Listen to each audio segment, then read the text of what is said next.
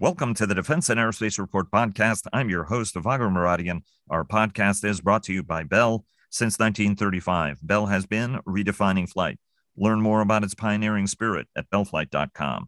Joining me today is Tim Walton of the Hudson Institute think tank, who is, along with Brian Clark, the director of the Center for Defense Concepts and Technology, the co authors of the report Resilient Aerial Refueling Safeguarding the U.S. Military's Global Reach. That makes the case that aerial refueling should be the U.S. military's top modernization priority, a view that is shared not only by the U.S. Air Force, but by pretty much any strategic planner. Tim, thanks so very much for joining us.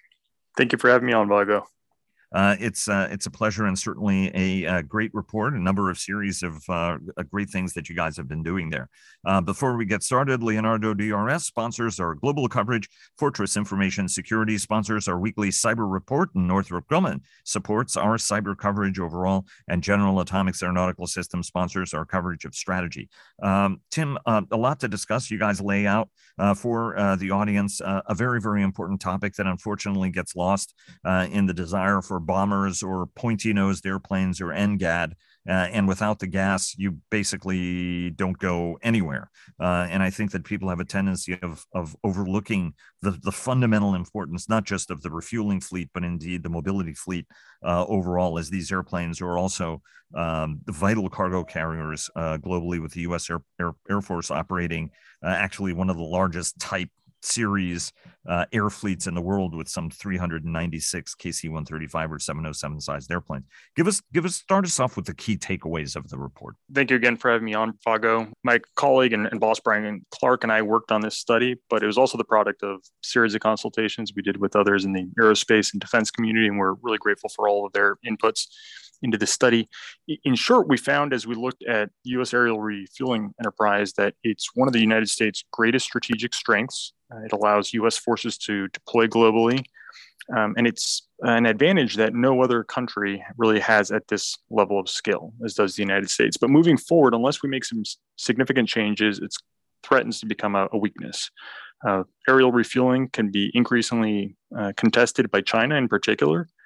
The aerial refueling force and enterprise faces a number of challenges regarding its age and cost, and this is going to make it difficult to modernize the force moving forward in the in the ways we need. So as we looked at available options to enhance the force, we found that it's going to be necessary for the Department of Defense to commit itself to some decisive cross-portfolio trades that look at necessary improvements in tankers, but also other areas such as surface infrastructure and command control and communications to ensure that we can have the aerial refueling architecture that we need to enable new operational concepts and deter and hopefully defeat aggression if necessary. Uh, the backbone of the tanker force is the KC-135. Uh, obviously, much upgraded airplane since it originally went into service under the Eisenhower administration. We bought 800 of them in a very, very short period of time. The newest one was delivered in the early 1960s, uh, and many people don't recognize actually the 707 jetliner is a derivative of the KC-135, not the other way uh, around the KC 10 uh, is no spring chicken either. Uh, and these aircraft have tremendous and have had tremendous utilization rates uh, on them, especially uh, in the last three decades uh, with the war on terror and American global operations. Walk us through the condition of the tanker force as we find it now. I think the first key feature is that it's old, as, as, you were hinting. Uh, the average age of the tanker fleet is about 52 year, years old in the U.S. Air Force. Um, the KC 10 fleet, which is uh, younger, um, is retiring in the coming years. Uh, but the KC 135 fleet, that is the bulk of our aerial refueling uh, force and will continue to be so well into the 2030s and, and will likely be resident in the force into the 2040s. Due to its age, it's facing real readiness challenges and, in particular, also cost growth. Um, there's been an exhibited 3% real cost growth per year in the flying hour of the KC 135R fleet. And although, although a number of steps are being taken to try to temper some of those costs moving forward, overall, having a very old fleet um, is becoming increasingly expensive to operate. Uh, the other shift that's taking place in the condition of the force is that the aerial refueling fleet has gotten smaller. So it's about 20% smaller than it was at the end of the Cold War. And this smaller, old, expensive to operate fleet um, is becoming challenging to operate in support of the the num the regular peacetime or competition phase demands that the force has. And if we were to face, I think, a major high-end contingency, we would likely face capacity gaps um, to be able to address those. Um, I should point out, right? I mean, at that time, uh, the tanker force was particularly uh, important uh, to support long-range bomber missions, right, and ensure that alert forces stayed aloft and things like that, right? I mean, so you could you could understand the Air Force's argument that in the post-Cold War uh, era, we we needed fewer uh, airplanes. Um, let's talk about. Uh, I'm to go to two things, right? I mean, how many airplanes and of what type and composition? Because you guys did some very nice empirical work on that what are the threats the tanker force faces right? We've had a tendency of operating especially in the last three decades with a degree of impunity right? That we can park these almost anywhere uh, very people a few people could could get to them in order to hold them at risk uh, where we could set up tanker orbits whereas that's going to become something that's far far more challenging especially if we do it in the pacific. And i want to get to the infrastructure questions as well. But what are some of the threats that the tanker force faces today and will face say in the next 10, 15 years that it hasn't faced in the past uh, three decades or more. They are pretty severe threats. Um, and it's also taking place during a period of time where the joint force is relying more on aerial refueling, I would say. Um, so, for instance, as opposed to the Cold War period, our Air Force operates in a more expeditionary fashion where aircraft get surged forward as opposed to being a larger portion of the force being based forward. So that's more reliant on aerial refueling. And then there's a whole host of different joint force and service concepts that are emphasizing distribution and dynamic operations that rely on aerial refueling. These demands, though, are taking place amidst a period of time of growing threats. The, the greatest threat is the threat tankers face on the ground. So, PLA in particular, strike capacity that can target air bases and destroy aircraft and their support infrastructure on the ground at increasingly long ranges and then at sort of very large salvo sizes. Um, in the past, PLA could mount threats in, in, the order of small numbers to scores of missiles or bombs that could be delivered against uh, air bases. We're now facing threats of hundreds to thousands of missiles at throughout the first and second island chains. So it's a very significant threat on the ground. We're also seeing, though, in the air that the PLA is being capable of targeting aircraft with long range kill chains that are being uh, capable of being executed through uh, improved sensing, like the KJ 500 airborne early warning aircraft that can cue other aircraft, including low observable fighters such as the J 20, that can super cruise with very long range missiles to long distances and in a conflict, perhaps interdict tankers. And even if they don't directly destroy the tankers, uh, they can impose what we call in the report virtual attrition, which is the operational dislocation that's forced by having your operations change. So, for example, if tankers have to stand back further from their, a preferred aerial refueling control point where they would give fuel to a fighter, for instance, that makes it so that you need more fighters to be able to sustain that combat air patrol. Or if, as another example, if tankers need to be based at a more distant location to avoid the strike threat, that may, means that those tankers will have less fuel to be able to provide to other receiver aircraft in the area of interest. So the, these real and virtual attrition threats are, are, now very significant. And in the past, studies like the Mobility Capabilities Requirements Study didn't really account for attrition. Moving forward, the, the significant threat of attrition can make it so that it's going to be difficult to execute some of our preferred um, concepts of operation and be able to be successful in, I think, some of our more stressing campaigns. I want to get to uh, the force uh, that the Air Force needs. Everybody ultimately wants more airplanes. Uh, and at the same time, what each of those airplanes need to do, right? I mean, at this point, the tanker force, the Air Force has used 455 uh, as the number. Um, everybody would like more. Um, what's what's the case for more airplanes, and what are the capabilities that we need this force to do? Because we can get into the various programs in a minute, because I'd like you to explain them. But I mean, as you guys have looked at this, what are the numbers because each of these airplanes do different things and carry different kinds of gas uh, different amounts of gas and different cargo right walk us through numbers and sort of capability ultimately that we need out of this tanker force given where we are going to be 10 years from now in terms of numbers of aircraft manned unmanned as well as operating on the distant you know in the western pacific the U.S. Transportation Command uh, puts out a study called the Mobility Capabilities Requirements Study. That's DoD's assessment of the number of strategic um, sea lift, air mobility, aerial refueling, surface deployment, distribution, et cetera, logistics capabilities that the force needs. That requirement has been for a period of time 479 tankers. Uh, right now, there are about 470 tankers in the fleet, uh, which is less than the requirement. Um, there are some concepts to, I think, reduce the force further to, to 455 tankers uh, as KC 10s and as some KC 135s are, are retired from the force. That's obviously a question of capacity, readiness, capability that the Air Force is, I think, trying to balance right now, given budgets. Um, but I think the historical record has suggested that reducing the size of the force would incur significant risk. We, in our study, estimated that in order to defeat a great power, if we were using previous estimates of being able to defeat a regional adversary and complete some other missions, you would probably need around 479 tankers. Um, if we're facing a more potent adversary like China, that number is likely even greater, especially as, as we take into account attrition. So I think maintaining the number of tankers in the force is going to be important moving forward. The mix of tankers is also critical.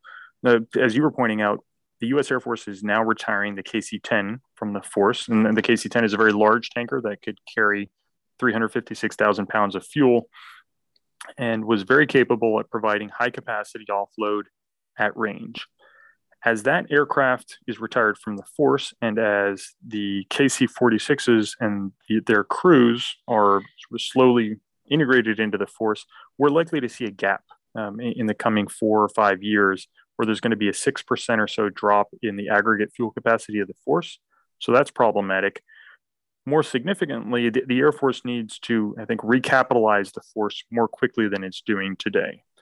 And so the the main options moving forward are the I think continuing to execute the KCX program, which is now being uh, performed by Boeing through the KC-46A aircraft. There is now a upcoming uh, question of a KCY competition as well, and, and the two leading contenders seem to be the Boeing KC-46 again, which would be sort of an incumbent aircraft provider where they would continue delivering that aircraft or a modification of it, and the Lockheed Martin Next Generation Tanker, which is a variant of the Airbus A330 uh, MRTT. Uh, and they've decided to make some changes to, to be able to load about 25,000 more pounds of fuel. Those are, I, I would say, the, the primary options for the KCY force. And, and we could talk about that a little bit more if you'd like. And then thinking towards the future, uh, there are other options for a future tanker design, KCZ or um, KZ. And there are, I think, lots of questions regarding whether that should be a very low observable tanker or not, small, large. And, and we explored that trade space and concluded that in general, it likely should be a medium sized tanker and doesn't really need to be highly low observable. So I think there are viable options to start spending money in the 2020s to be able to deliver that KZ aircraft in the early 2030s and obviously uh, the A330 base tanker. Uh, that was uh, the Northrop Grumman uh, they had originally been partnered with Northrop Grumman, indeed won the tanker competition once, and then it was undone, competed again, and, and Boeing ended up winning it. Um, Lockheed obviously has long wanted to partner with Airbus, uh, and obviously there have been a couple of stories uh, out about um, you know um, uh, you know Airbus membership in, in the Aerospace Industries Association, and and how Lockheed, among other companies, uh, may have for, forestalled that. Um, what why not have more and simply more capable aircraft right i mean why what what is the downside of of doing that because we we have the mixed fleet we have now for a variety of reasons in part because you know we wanted a more capable tanker and we were trying to help mcdonnell douglas and we bought those airplanes uh, and eventually the version that we bought of those airplanes became the md-11 right? Uh, with the central landing gear and a couple of other features. I mean, why why would we want medium tankers? Why wouldn't we want a bigger fleet of simply more capable aircraft that can just carry more gas? That, that's a good question. my remark on on the medium tanker was really focused on the KZ uh, competition, sort of that future tanker type competition. But in, in terms of the KCY or bridge tanker um, competition that, that seems to be coming up, um, each aircraft, I'd say, has its sort of advantages and disadvantages. Um, the LMXT provides more offload capacity than the KC-46, so it can um, lift about 268,000 pounds of fuel, as around as opposed to 211,000 pounds for the KC-46, or at least the KC-46A variant.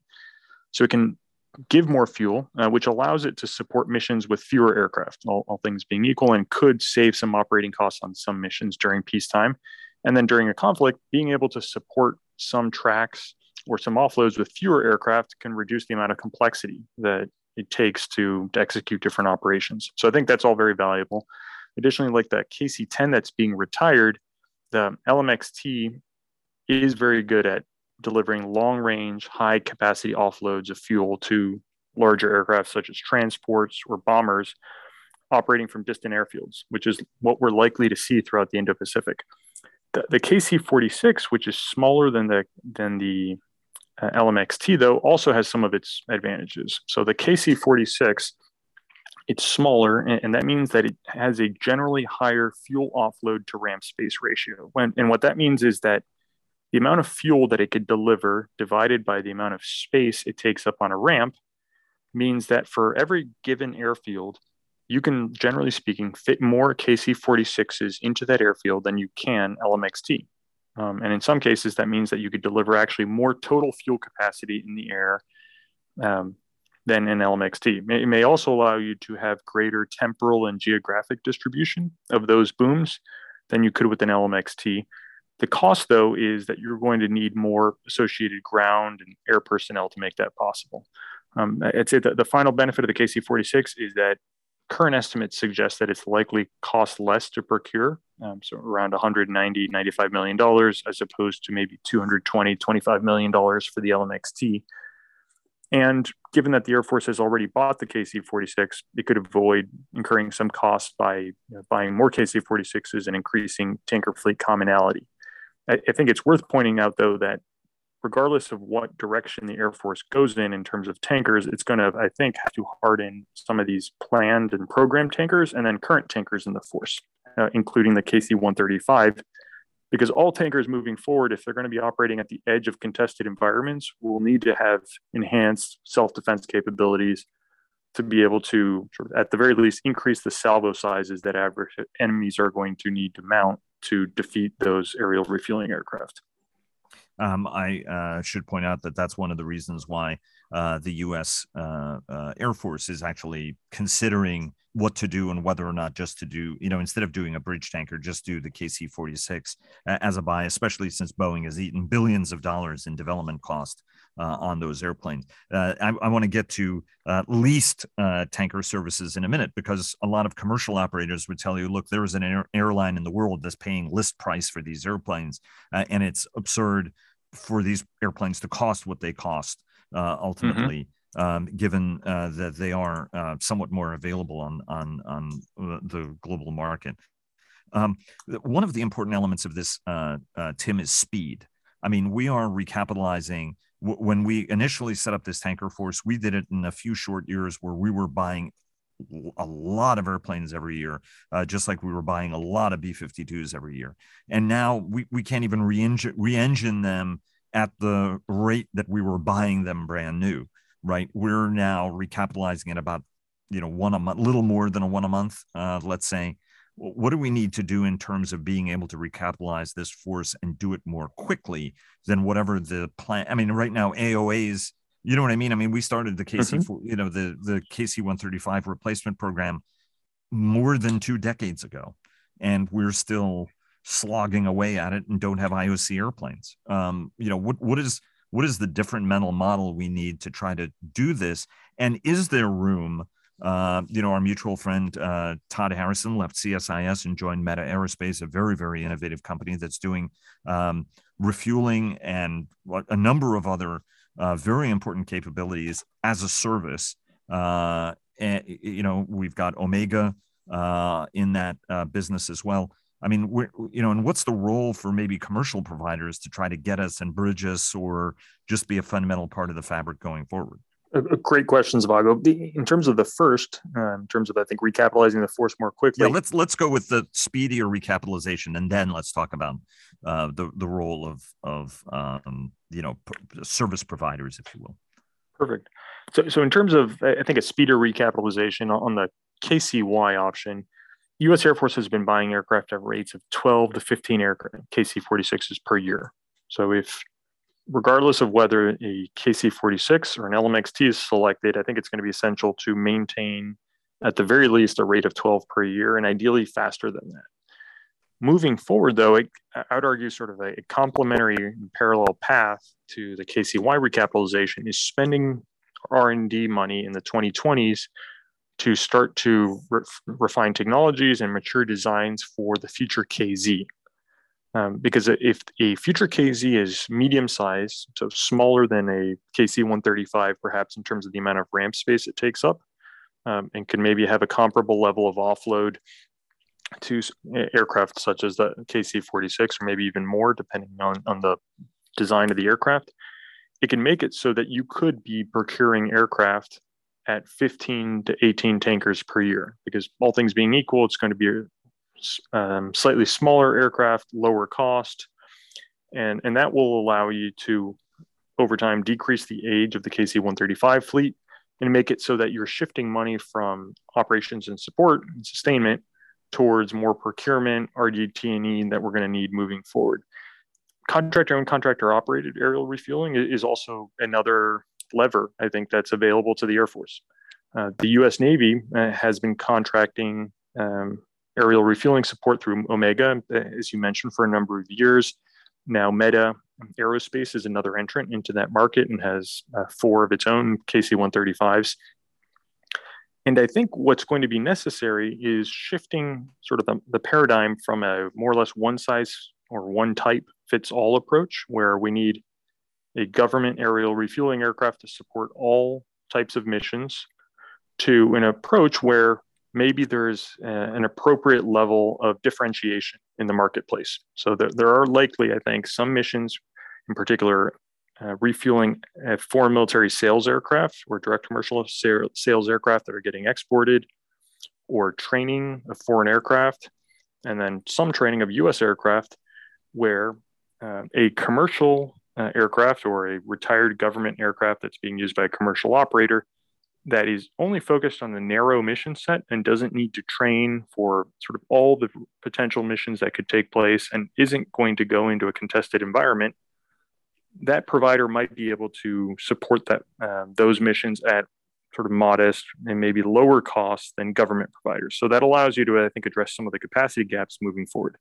To date, some of the concerns on the part of the Air Force, and which is, I think, the reasons why Congress commissioned a study uh, that the Air Force is conducting on contractor owned, contractor operated aerial refueling is whether some of these contractor aerial re- refueling would take um, O&S funding away from the government fleet.